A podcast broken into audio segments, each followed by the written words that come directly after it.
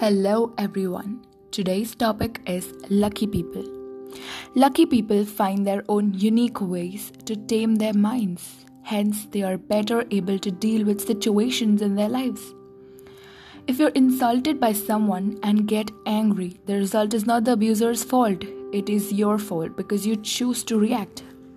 Let me narrate a small story about the importance of remaining neutral, almost meditative while facing life's situations. A farmer in China used an old horse to till his fields. One day, the horse escaped into the hills. When his neighbors sympathized with him over his bad luck, the farmer replied, Bad luck, good luck, who knows?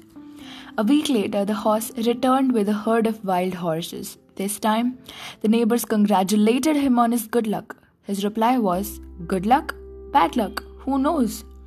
Then, when the farmer's son was attempting to tame one of the wild horses, he fell off its back and broke his leg. Everyone thought this very bad luck. Not the farmer, whose only reaction was bad luck, good luck, who knows. Some weeks later, the army marched into the village and conscripted every able bodied youth. But since the farmer's son had a broken leg, they let him off. Now, was that good luck or bad luck? Who knows? Those who worry create inner disturbance. This mental upheaval does not allow them to take the best of decisions. Remaining calm and relaxed, even in trying circumstances, is a trait of lucky people. Thank you.